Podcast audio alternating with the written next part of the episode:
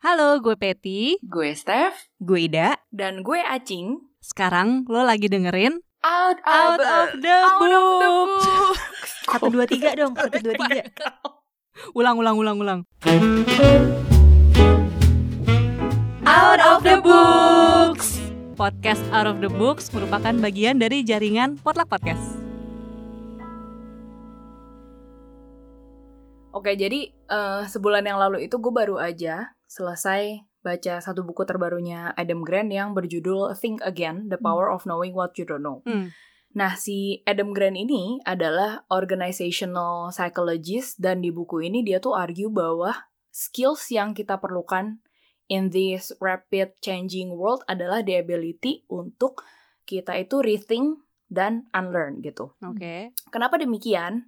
Karena uh, menurut si Adam Grant, if knowledge is power, then knowing what we don't know is wisdom. Hmm. Buku ini tuh mengajak kita gitu ya untuk bisa uh, ngelepasin pemikiran-pemikiran yang emang udah nggak lagi serve us well gitu. Hmm. Ada satu part yang resonate banget sama gue dan tema ini ingin gue bawakan ke kalian gitu ya Asik. untuk mentorture otak kita lebih lagi di malam ini.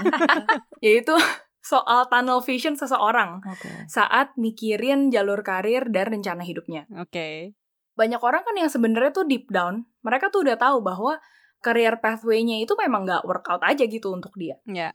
Tapi for the sake of commitment atau mungkin lu tuh pengen dilihat orang yang tidak gampang menyerah gitu ya. Mm-mm. Jadi lu memaksakan diri untuk berada di jalur kehidupan tersebut. Hmm.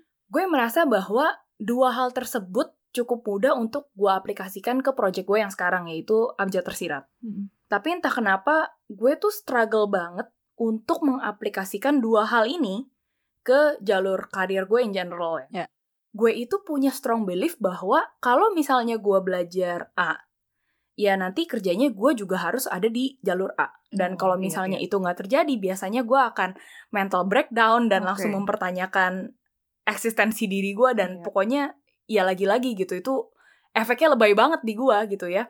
Dan maka dari itu gue akhirnya menyadari nih kalau gue tuh sangat-sangat menggantungkan Mm-mm. identitas diri gue itu pada title atau status pekerjaan. Hmm. Identity foreclosure, di mana ini adalah situasi saat seseorang itu punya komitmen soal pekerjaan atau jalan hidupnya tanpa pertimbangan yang matang gitu. Tunggu deh, tapi si identity foreclosure itu lebih kayak lu cap cip cup. Ini ini pemaknaan yang gue tangkep ya, ataukah lu tuh karena ngelihat orang lain kayak gimana, terus lu jadi ikutan mau kayak gimana gitu? Kalau yang di buku Think Again bahas sih lebih ke karena lu udah clouded dengan perspektif dari orang-orang sekitar lo. Bias gitu ya? Bias, ya. Jadi bukan cap cip cup. Iya. case yang dia kasih di buku dia sih waktu itu tentang neurosurgeon. Jadi dia punya sepupu dari kecil emang udah pinter, emang udah eh, selalu jadi juara Mhm. gitu ya, seperti Ida. Tidak, gitu. iya. Nah, pokoknya udah selalu jadi yang satu satu satu satu gitu terus terusan.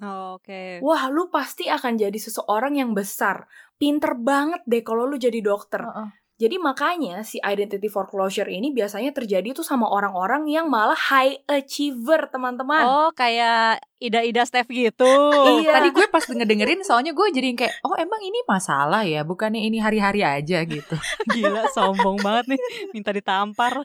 biasanya i- identity foreclosure itu kenanya ke orang-orang yang high achiever karena lu berasa gila gue tuh udah komit semua waktu loh gue tuh udah banyak lomba banget loh gue tuh udah susah banget loh buat masuk kedokteran misalnya atau suatu kampus yang sangat prestigious dan along the way saat lu ngejalanin itu ini bukan something yang memang mau gue jalani for the rest of my life Hmm. gue ada option lain misalnya gue jadi stand up comedian Jomplang Hmm. ya. relasinya kalau lu orang yang iya kalau lu orang yang high achiever kan lu dari dokter terus mau jadi stand up comedian gitu. Iya, iya. ya mereka ketrap sama si identity foreclosure ini gitu. Mm-mm. itulah case-case yang dia kasih ya di buku Think Again. Makanya menurut gue itu something yang kayak relate banget ke kita gitu loh. Walaupun pekerjaan-pekerjaan yang ditaruh si Adam Grant itu yang wow wow ya biar nyantol di Iya. otak lo kayak neurosurgeon lah Ya, ya, yang ya. jadi kerja di NASA lah. Gue kayak ya elah temen gue mah kerja di Garuda juga udah bagus maksud gue. Jadi teknisinya Garuda ya udah keren gitu. Gue malah persis banget contohnya si Adam Grant ini plek-plekan persis. Hmm. Tapi gue yang eh, menolak gue yang ceritanya yang mau menjadi si stand up comediannya Hmm. waktu gue sekolah lah gitu gue tuh punya kecenderungan untuk gue harus ranking misalnya atau gue gue nih yang harus lebih setidaknya nggak usah ranking satu tapi setidaknya ngalahin orang yang itu gitu misalnya jadi banyak hal-hal yang kayak gitunya terus kan gue ini sekolah di sekolah swasta dan Iya. banyak eh, anggapan bahwa kalau lo anak swasta terus lo masuk perguruan tinggi negeri itu lo di jalur undangan yang mana lo nggak usah tes lagi itu tuh susah Hmm. jadi waktu itu gue apply lah jalur undangan dan gue pede banget keterima. Gue masukin Universitas Indonesia sama gue masukin eh, Undip. Hmm. Dua-duanya hubungan internasional. Dan gue keterima, tapi bukan di UI, di pilihan kedua gue. Hmm. Jadi gue mulailah mempertimbangkan dan orang-orang gila gila keren banget keren banget keterima lo lo ambil lah lo ambil lah. Akhirnya enggak. Jadi gue masuk binus ke universitas yang kata orang adalah anak-anak yang nggak keterima di PTN ya masuknya binus gitu ibaratnya ya. Hmm. Tapi karena gue melakukan riset pada saat itu sih karena gue punya hobi lain, gue punya kesukaan lain, yaitu nyanyi. Dan ketika gue masuk, gue stay true-nya sama itu. Jadi gue bener-bener live up to my promise gitu. Gue masuk binus karena gue mau nyanyi di paduan suara dan gue beneran melakukan itu. Hmm. Nah, gue cukup setuju dan kasusnya agak mirip sama Steph ya.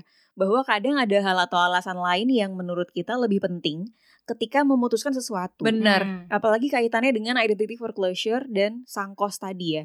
Betapa stigma atau harapan yang udah dilekatkan ke diri kita ini Nah, yang sejak lama ada sedikit banyak punya pengaruh atas apa yang kita putuskan di masa depan. Ya. Hmm. Kalau tadi kasus Steph adalah dia lebih memilih untuk punya kegiatan bernyanyi gitu paduan suara, kemudian dia memilih binus, Iya, iya. alih-alih memilih undip ya PTN gitu Iya. kan. ya ya. Kalau di kasus gue, karena udah terus-terusan sekolah di SMP SMA favorit, milih kampus pun akhirnya yang gak nanggung kayak ya udah sekalian favorit lah. Bahkan dulu gue nggak mau loh daftar kuliah selain di UI gitu kayak hmm, oke. Gue ngerti kok, dak. Gue ngerti, sumpah. Gila ya ambi-ambi banget sih nih orang. Tahu gue mau PT ketawa-ketawa aja. Kayak bener-bener gak relate. Juga karena gue merasa bisa membangun networking yang lebih luas gitu dibanding ketika gue kuliah di Semarang misalnya. Ya.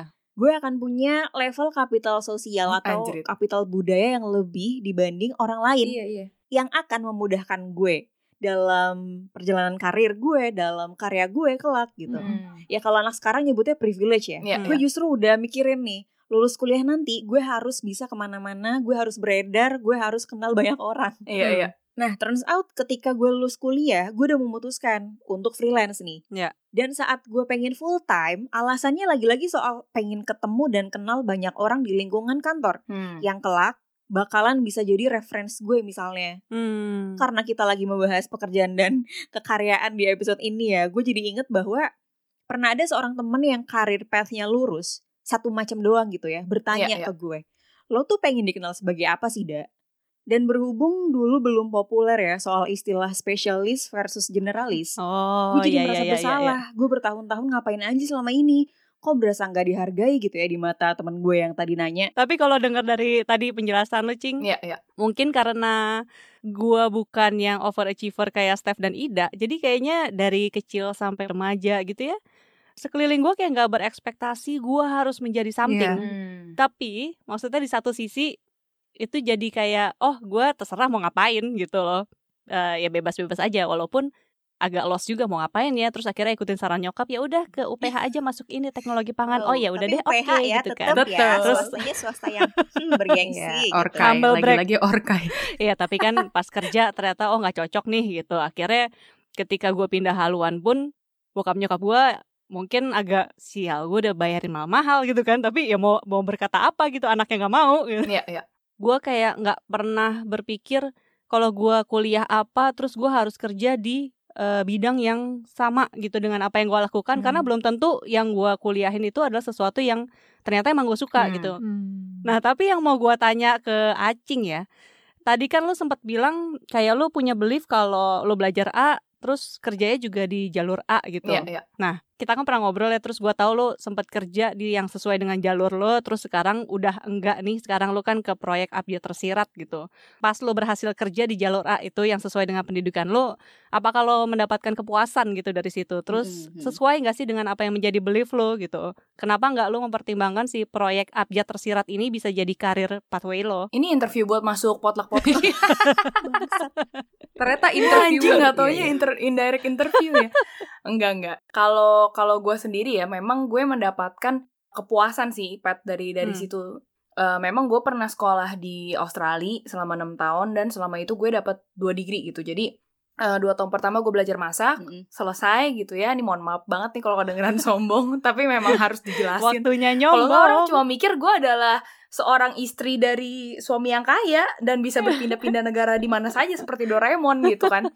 Dan yang yang berikutnya adalah eh, degree yang gue dapetin itu setelah gue selesai masak, gue masuk ke politik gitu, hubungan internasional lah yang kayak si Steph mau juga. Mm-mm. Gue tuh merasa ada satu hal yang kurang healthy atau mungkin nggak sustainable Hmm, saat hmm, gue pindah ke Eropa gitu. Iya, iya, Seperti iya. yang udah gue bilang kan gue tuh mulai merasa krisis kalau tiba-tiba gue nggak ada nggak ada kerjaan. Ya. Iya. Nah di sinilah eh, titik di mana gue merasakan kayak Ida gitu. Iya. Karena gue merasa kayak nggak ada lagi yang bisa gue banggain seperti saat gue di Australia dulu gitu. Mm-mm. Tapi ya balik lagi ya mungkin karena eh, pekerjaan freelance gue di Eropa sebagai guru nari, penulis dan podcaster, ya itu kan sesuatu yang cukup susah untuk bikin orang langsung paham sama esensi pekerjaan yang gue lakukan Hmm, itu. hmm, hmm. Jadi biasanya gue malah mendapatkan awkward silence itu yang paling anjing Hmm, banget bener, gitu ya. Bener, bener. Atau langsung dead end conversation Oh gitu. Jadi saat gue misalnya kasih tahu, saya orang nanya nih kayak, oh yeah, what do you do gitu. Oh yeah, I'm actually a dancing teacher. Terus orangnya diem. Hmm. Oh oke. Iya, iya. bingung mau nanya Pindah apa orang kali kan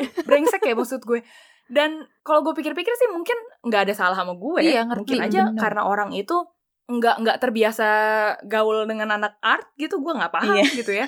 kayak ada stigma kerjaan yang keren dan gak keren gitu loh ibaratnya. Dan Iya. kita tuh jadi kayak dikelompokkan gitu. Kayak kalau lu kerjaannya yang statistik, data, angka, menyelamatkan jiwa, itu lu pasti yang heroik. Iya. Kalau lu kayak yang penulis, podcaster, eh, guru tari karena saya suka seni gitu. ya ya ya ibaratnya. itu tuh karena image-nya aduh eh, nggak punya duit ya gitu mungkin Mana ya mungkin ya? image-nya ya, Itu kesel banget. tapi deep down kita mau kan? Maksudnya deep down kita mau ngomong gitu gitu Iya, kayak. mau mau divalidasi gitu kan. Iya, iya. ini menarik ya karena ada pengategorian pekerjaan. Mm-mm. Mana yang bergengsi, mana yang enggak, terus dianggap keren atau enggak di mata orang lain gitu. Iya. Justru yang lebih penting buat dinilai adalah sebenarnya sejauh mana aspirasi yang udah bisa kita berikan di kerjaan kita, apa yang kita lakukan. Hmm. Hmm. Dan gue jadi inget nih ada series di Netflix judulnya Move to Heaven. Hmm. Ceritanya tentang seorang ayah dan anak yang menjalani profesi pembersihan kamar atau rumah jenazah. Hmm. Nah, setelah ayahnya meninggal, Oh, oke yang ngejalanin profesi ini nih si anak dan omnya. Meskipun konflik di series ini adalah relasi antar anggota keluarga, menurut gue ada hal menarik yang bisa jadi refleksi buat kita semua. Hmm. Gue merasa bahwa sebagian dari kita mungkin menganggap pekerjaan mereka ya nggak sekeren pekerja kantoran gitu ya. Tapi saat mereka membersihkan kamar jenazah, banyak hal yang mereka temukan yang nggak akan bisa ditemukan atau diketahui even oleh keluarga si jenazah sendiri. Dan dari pekerjaan mereka lah akhirnya membuka kenyataan kan. Ternyata misalnya nyokapnya yang demensia tiap hari ke bank ambil duit tabungan dan ke penjahit demi beliin jas bagus buat anak laki-lakinya yang udah nggak peduli lagi sama iya. ibunya. Iya iya iya iya. Hal ini ada kaitannya dengan pengalaman seberapa bergunanya kita di sebuah pekerjaan. Iya. Of course, ini pernah bikin gue lumayan down ya. Uh-uh. Cuma karena gue jadi editor novel teen lead atau novel cecintaan remaja gitu. Iya. Kayak gila lo ya lulusan sastra, ngapain ngurusin hal remeh-temeh gitu sih? Hmm, Iya, gitu. iya. Lama-lama gue menyadari, oh dengan menghasilkan buku remaja yang bagus isinya, gue berkontribusi loh. Iya. Bikin remaja Mm-mm. usia SMP, SMA, atau anak kuliahan jadi senang baca buku. Karena kan bikin orang suka baca buku dan bikin orang suka baca itu sulit ya. Hmm. Jadi nggak mungkin lah tiba-tiba anak SD kelas 6 lokasi Iya. Yuval Noah Harari atau novelnya Pram. ya walaupun bisa-bisa aja sih. Cuman kan maksud Iya, gue Benar-benar. persentasenya 0,0 sekian gitu ya dibanding berapa juta anak SD di dunia ini, di Indonesia ini. Hmm. Mungkin kita harus melalui masa-masa berpikir bahwa kok gue cuma segini sih perannya gitu. Mungkin karena kita high achiever lagi-lagi. Jadi Iya. ngerasa gue harusnya ambil bagian lebih besar. Hmm. Gue punya tanggung jawab lebih besar, gue punya kapasitas lebih besar gitu ya ibaratnya. Tapi Hmm. kenapa kok cuma sekian ya? Nah kayaknya memang semua orang dalam uh, level yang berbeda gitu ya akan mengalami itu, harus mengalami itu malah. Ya. Malah jadi PR dari pencarian jawaban manusia akan pertanyaan, lu tuh ngapain sih di sini gitu? Iya, bener sih. Gue juga mikir apa ya dari yang tadi Ida bilang juga kayaknya kalau misalnya kita berpikir cuman sesempit oh apa pekerjaan yang kita lakukan? mungkin bisa jadi akan punya pola pikir kayak gitu ya kayak aduh kerjaan gue receh banget nih gitu. Maksudnya remeh Hmm. banget nih gitu. Tapi kalau kita ngelihat secara luasnya gitu sebenarnya ya tadi yang lu bilang juga ada eh, dengan lo bisa menyunting novel remaja yang baik gitu ya yang bisa dinikmati oleh anak-anak remaja bisa jadi itu akan menumbuhkan kecintaan mereka terhadap membaca gitu kan. Dan nantinya mereka akan membaca buku-buku lain yang lebih berat. Benar. karena pekerjaan yang sekecil apa pun kalau kita bisa berpikir lebih besar dari pekerjaan itu harusnya kita bisa ini sih melakukannya mungkin dengan lebih sepenuh hati ya. Jadi mungkin kayak yang tadi lu rasain nih, Da. Iya, iya, kayak lu anak UI, terus kok gue jadi ngeditin novel teen lit sih Hmm. gitu. Nah itu gue sama perasaannya kayak Hmm, hmm. insight apa ya, kayak ada insight conversation gitu ya antara anak-anak lulusan luar negeri ini bahwa kita itu harus balikin modal orang Bener, tua. kayak benchmark. Hmm. Jadi kayak yang mau gue tanyain tadi ke kalian tuh adalah kalau lo punya pilihan untuk memilih berkarya dalam arti melanjutkan apa yang lo suka tapi uangnya nggak segitu banyak Hmm. atau lo memilih untuk ya udahlah nggak apa-apa gue banting setir gue sengsara aja nggak apa-apa mengerjakan apa yang tidak gue suka try to make sense of it Hmm. berusaha untuk happy dengan uang yang lebih banyak yang gue dapat di sana Pertanyaan Steph ini selalu mengintimidasi ya, Iya. tapi dalam hal yang positif. Kalau gue dengan kondisi saat ini ya, gue akan memilih pekerjaan yang gue suka dan gue mampu untuk menjalankannya, mengerjakannya dengan nilai gaji yang cukup aja, tapi banyak macamnya. Dibanding milih kerjaan yang banting setir banget kayak jadi akuntan atau manajer keuangan gitu. Hmm. Gue juga nggak suka gitu. Karena gue nggak Hmm. obses sama duit. Dan lebih mementingkan hubungan baik Hmm, hmm, hmm. kayak di keluarga, di lingkaran teman. Karena buat gue bentuk rezeki orang itu beda-beda dan Iya. gak mesti dalam bentuk duit Iya. gitu. Disclaimer dulu, gue privilege enough untuk berada di situasi di mana gue nggak diharuskan untuk Iya. menghasilkan uang. Gue used to be quite ashamed sama hal ini karena memang suami gue memang pays well dan emang itu sudah menjadi agreement kita yaitu menulis si abjad tersirat ini gitu ya Eh, dan really takes time gitu nggak usah Hmm. ngerushin eh, nggak usah ngerushing gitu ya nggak usah memburu-buru untuk lu harus memonetize Oh, oke. hal itu Kalau gua mirip sama Acing, punya privilege untuk masih bisa mengerjakan sesuatu yang gue suka. Iya. Ada penghasilan dari situ juga, tapi tidak sebesar itu gitu ya. Ya masih ada keamanan dari segi keluarga dan lainnya gitulah. Mm-mm. Ini bukan sesuatu yang kayak Mm-mm. harus harus kayak gitu terus gitu ya, karena memang pengennya juga bisa membesar, membesar dan membesar gitu. Jadi eh, kalau saat ini gue memang memilih sama suami, kebetulan kan bikin potluck bareng gitu ya. Hmm. Jadi ya lagi ngembangin si project kita bersama ini si potluck kolektif gitu. Tapi kalau misalnya sampai suatu hari shit happens dan mau nggak mau ya milih kerjaan yang mungkin nggak gitu sesuai gitu ya dengan keinginan kita tapi lebih membayar lebih baik ya mau nggak mau gitu. kalau kita balik ke episode-episode sebelumnya waktu kita ngomongin keluarga kan gue juga sempat bilang kan bahwa financially gue tuh merasa punya tanggung jawab itu gitulah tanggung jawab financial untuk keluarga terutama untuk menopang semua muanya jadi gue nggak pernah berpikir bahwa gue akan berkarya gue akan Hmm. ngapain yang gue suka gitu enggak Hmm. jadi at the back of my mind sebenarnya gue merasa tanggung jawab gue atau pengorbanan yang harus gue lakukan dalam hidup ini adalah nggak apa-apa sengsara, tapi gue bisa mencukupi kebutuhan keluarga gue atau gue bisa mendapatkan uang yang lebih. Hmm, hmm, hmm. Tapi later in life gue kayak menyadari ternyata nggak se black and white itu ya gitu. Ya, Jadi gue kayaknya cuma sekedar cari jalan tengah yang kayaknya tolerable nih. Dan it pays me well gitu. Lalu kemudian dengan lahirnya kata puan, dengan adanya suara puan, itu jadi kayak bonus-bonus baru yang oh ternyata bisa juga ya, ternyata ada juga nih menghasilkan dari sini. Jadi kalau dibalik, Mm-mm. privilege gue itu datang justru karena gue pernah berkorban ibaratnya gitu. Iya. Jadinya gue tinggal tinggal jalanin aja sebaik-baiknya gitu. Karena kalau dulu gue kayaknya akan tetap lebih pilih yang menghasilkan lebih banyak karena gue punya tanggungan yang lebih gitu. Tapi kalau gue bisa menambahkan, nggak sehitam atau putih itu kok, lu bisa cari abunya